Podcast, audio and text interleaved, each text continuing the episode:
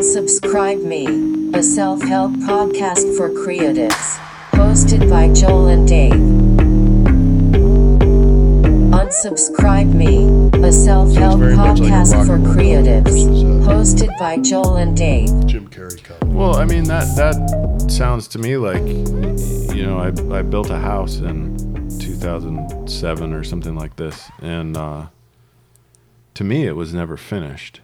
You know, I lived there and I saw all the things that I hadn't quite done right, and I didn't. I, I had moved on and I didn't have time to go back and patch it all up. Um, to me, that building that house was an art project. Right. Uh, when you're in the studio, do you sit and obsess about works where you feel like ah like there's something just not right about this Yeah, and usually those are the shittier ones.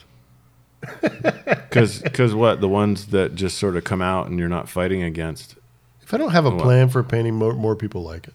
really I found. and why is that i mean that's kind of what we're talking I about isn't still don't know. you're just doing it And it's usually the way I work. I'll work with like in painting. I'll work with three different things at the same time because I find that I get frustrated with one and I can pivot to the other one. Yeah. And it'll make me feel better. Like I know what I'm doing, and then I'll go back to the other one that's pissing me off. Maybe make a better choice or a worse choice, and then move to the third one. right That usually I don't care about. That's the one that I'm just like. right and people go oh And that that's the one that people are always like, "Oh, that's great." These two, I don't know, but Yeah. that's great. and you're like no that's No, not. that's not these are. I worked very hard on this, Yeah. It- it- but that's that's. I guess that's a zone. I mean, that's where you don't, where you know you're not. Maybe the idea is that you have to agree that the energy of the project would be enough for an audience, and then totally abandon the audience as soon as you enter the creation phase. yeah You can't try to piss. You, and it also works the other way. Like there was a plenty of times when I was younger where I tried to piss off the audience because I thought uh, that would be fun. and how'd that work Not well at all. You just Really? you, you just look like you're being an asshole. Like people call that it sticks out as much as like you trying to be cool.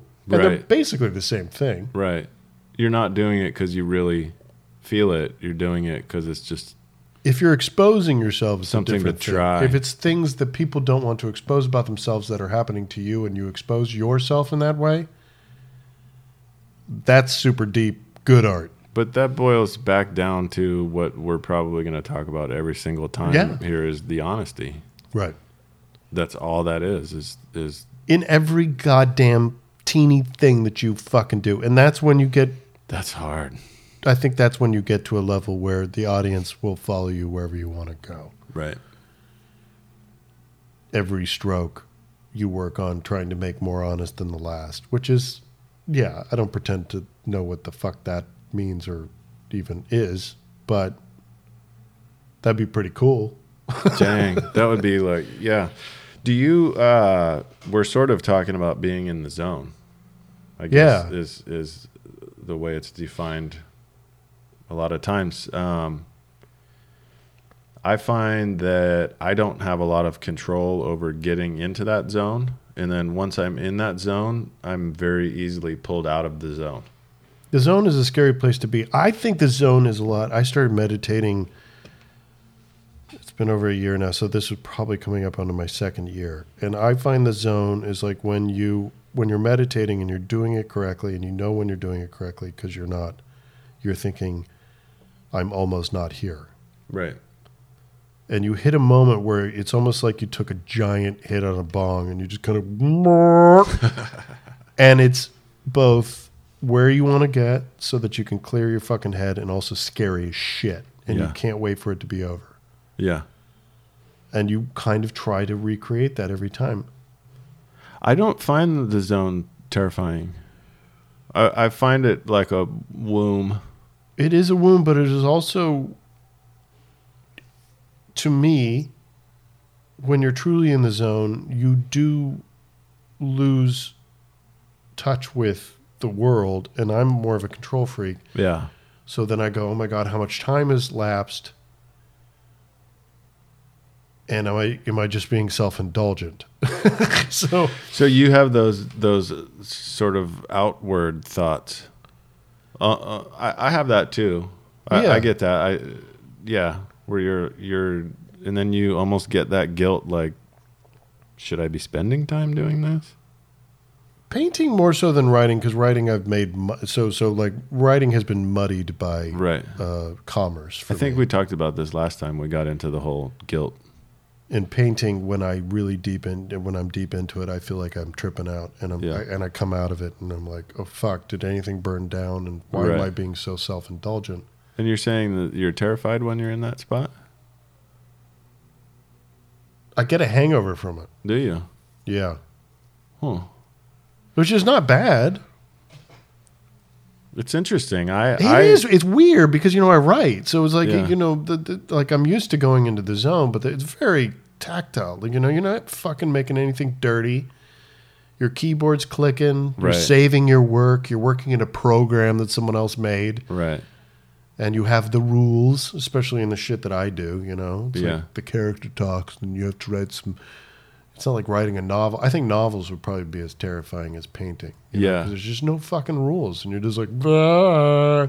I I have a at least when it comes to editing, I don't uh, I don't have a comparison for for beer or anything else, but um, I find that I'm more comfortable in that zone, and that it's uh, I mean at that point I'm in control of everything in Yeah. that in that universe. right. That's mathematical too.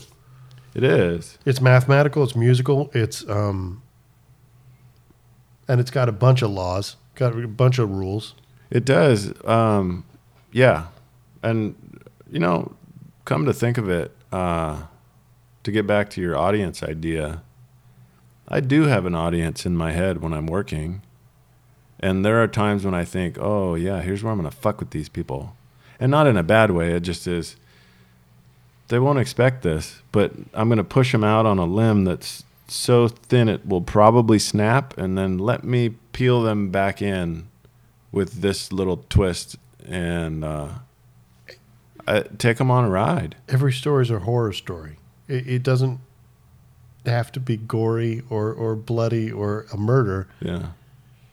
It's horrific to reveal ourselves and our emotions and the more honest we get, the more scary it is for not only us but for the listener too because that's why people listen and watch movies and and watch theater and listen to music is to go, oh, I'm kind of like that. Oh, I'm not like that. Or Yeah. am I? Right. And Well, that's I think too, um, people want to get wound up and then Yeah. released. And then make decisions based on the decision that was made by the artist. That's that's the freedom of it, and that's the kind of fun part of it. It's like, oh, I wouldn't have decided to put a piece of turd under there, you know, and and you can either uh, make it upset you or or make you think, oh, they made me think about that. Yeah, and see now I'm totally going. You know, I've changed my mind. Uh, all the work is for the audience. We've argued me in a complete circle. I am malleable and weak and feeble-minded.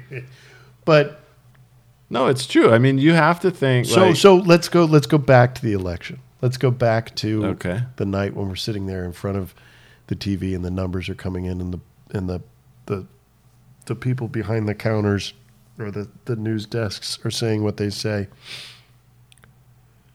And I think in America there is always a third seat that we leave open. And the third seat that we leave open is for the gatekeepers and what we imagine the gatekeepers to be. Because we've always been told the same story, and the experts that come out are always the same kind of person. And they're studio people, and they pretend to care, but they're rich. And they pretend to love artists, but they're rich. And they pretend to understand the struggle, but they're rich. we need to get cleaner in talking to our audience as far as like filmed and like YouTube, like especially with That's what why I love YouTube. YouTube. I thought you were gonna say that's why. I love That's why I love you too, Dave. Ah. and, and podcasts is right, freedom. Right, right. We don't need. You've never needed those people.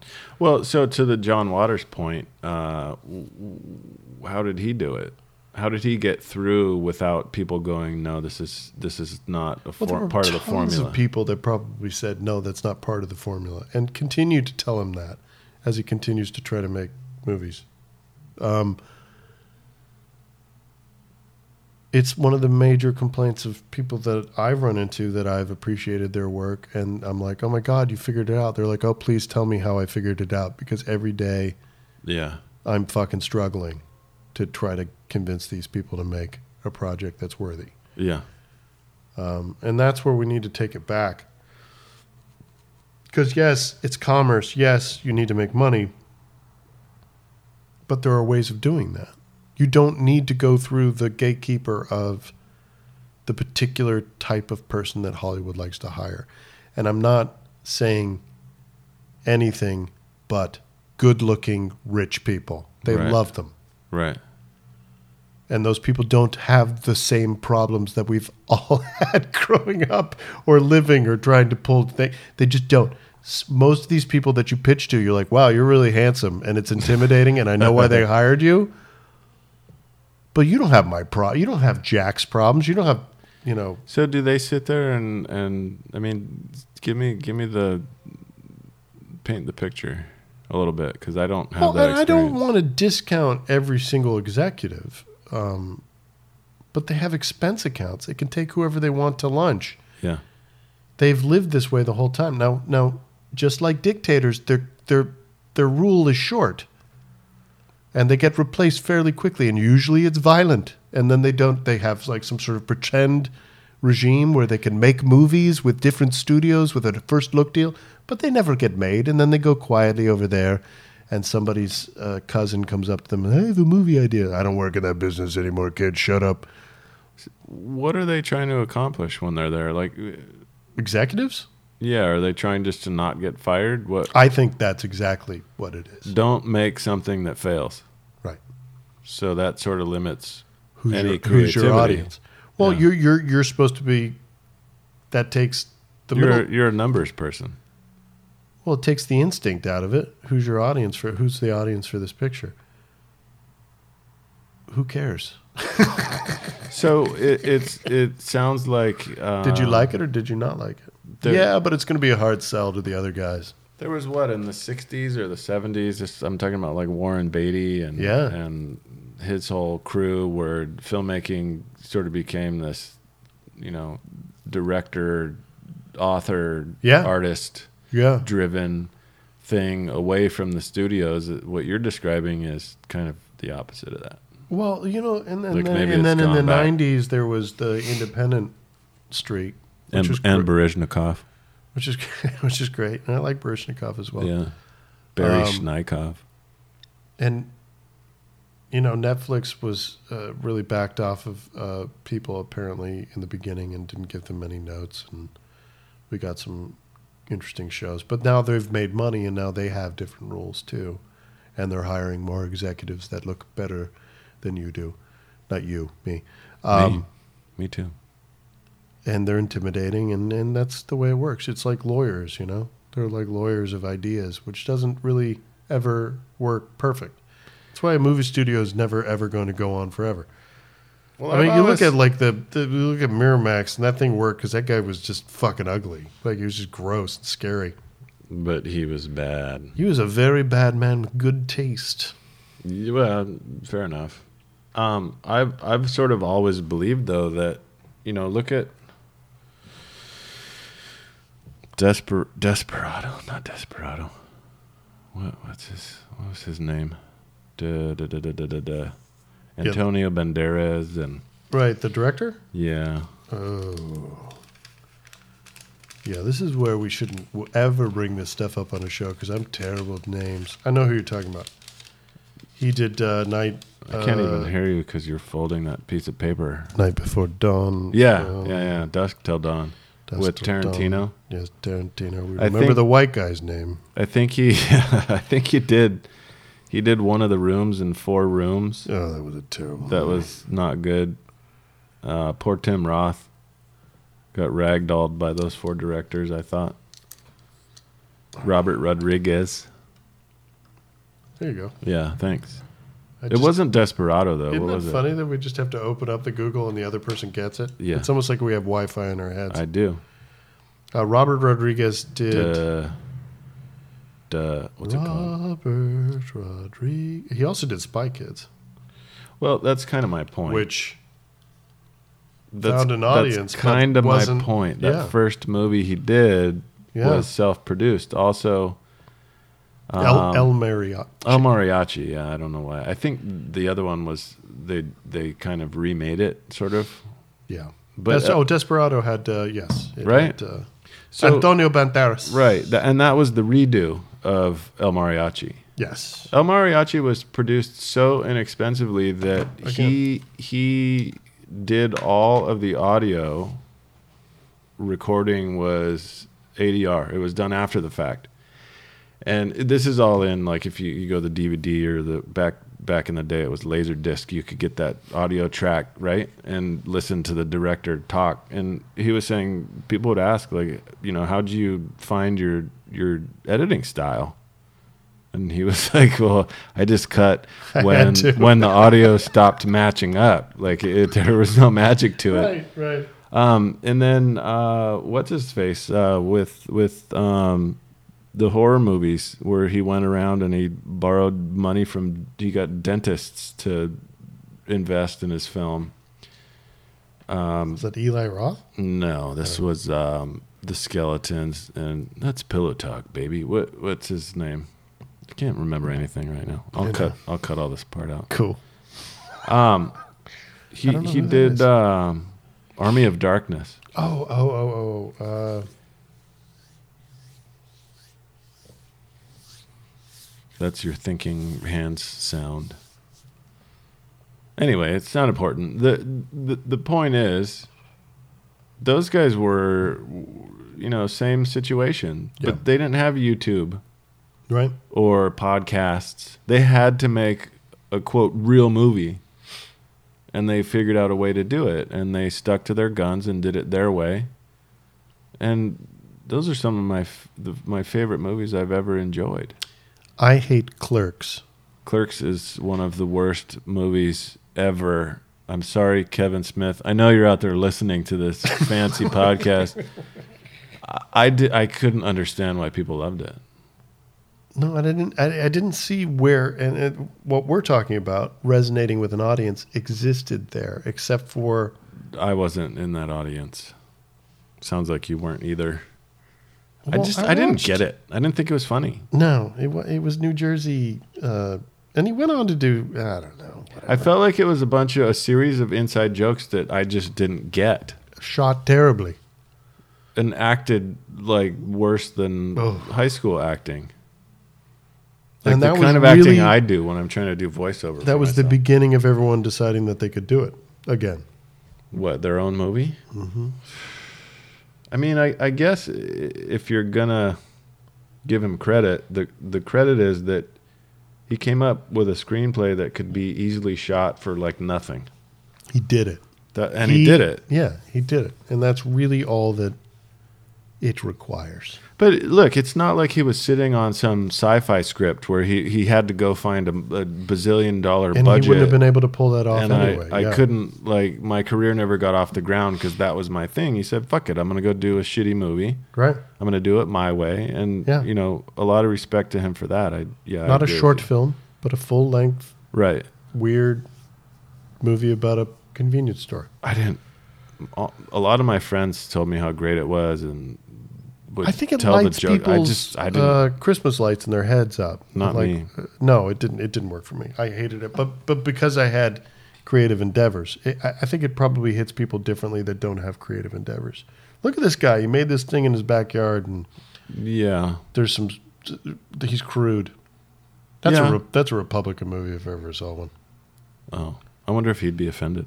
He probably would be. I've talked to him a couple times about that? Did you tell him how much No, you I kissed- disliked I his, kissed his fucking ass. movie? Did you? kissed his ass. I really hey, liked. Mr. Smith, Oh my God, Mr. Smith, you're so amazing.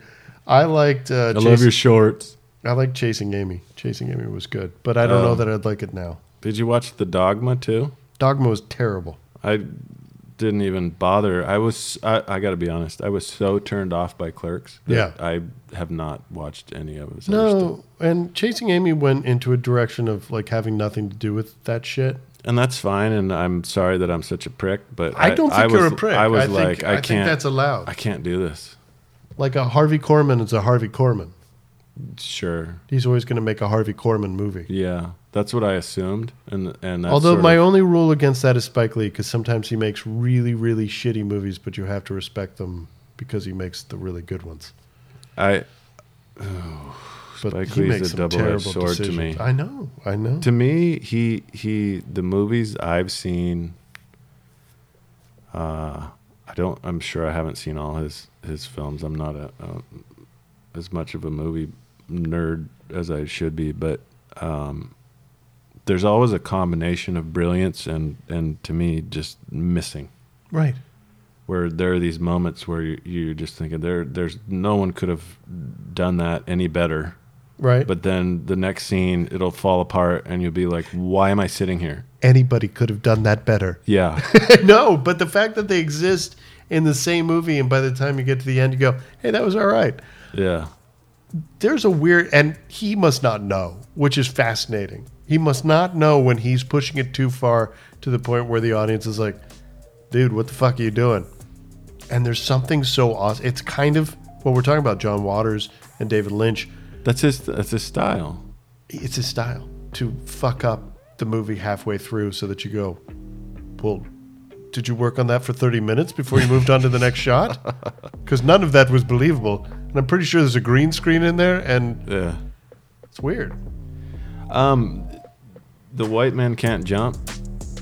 Yeah. Is this the one where uh, Rosie Perez is running around Yes. worried about the Stucci Brothers? I think so. Or is that something else? Am I thinking of a Tarantino movie? No, No. no, no. The one. I'm not a the, the the white man can't jump wasn't my wasn't at the top. I was like Rosie Perez was in that though, wasn't she? I enjoyed uh, Malcolm X. I enjoyed um, uh, uh, Jungle Fever. I enjoyed another one of his that was really good. I don't know. I don't, I don't think I really watched White Man Can't that much. I didn't like Woody Harrelson. Did you watch it a little bit? I think I watched it once through, but didn't pay attention to Yeah. it. I have to pee. All right. There's Okay. a pause button here. Oh oh baby, that was some good self-help. The Pod Play presents Unsubscribe Me, a self-help podcast for creatives. Hosted by Joel and Dave. You can get more info by visiting thepodplay.com slash unsubscribe me.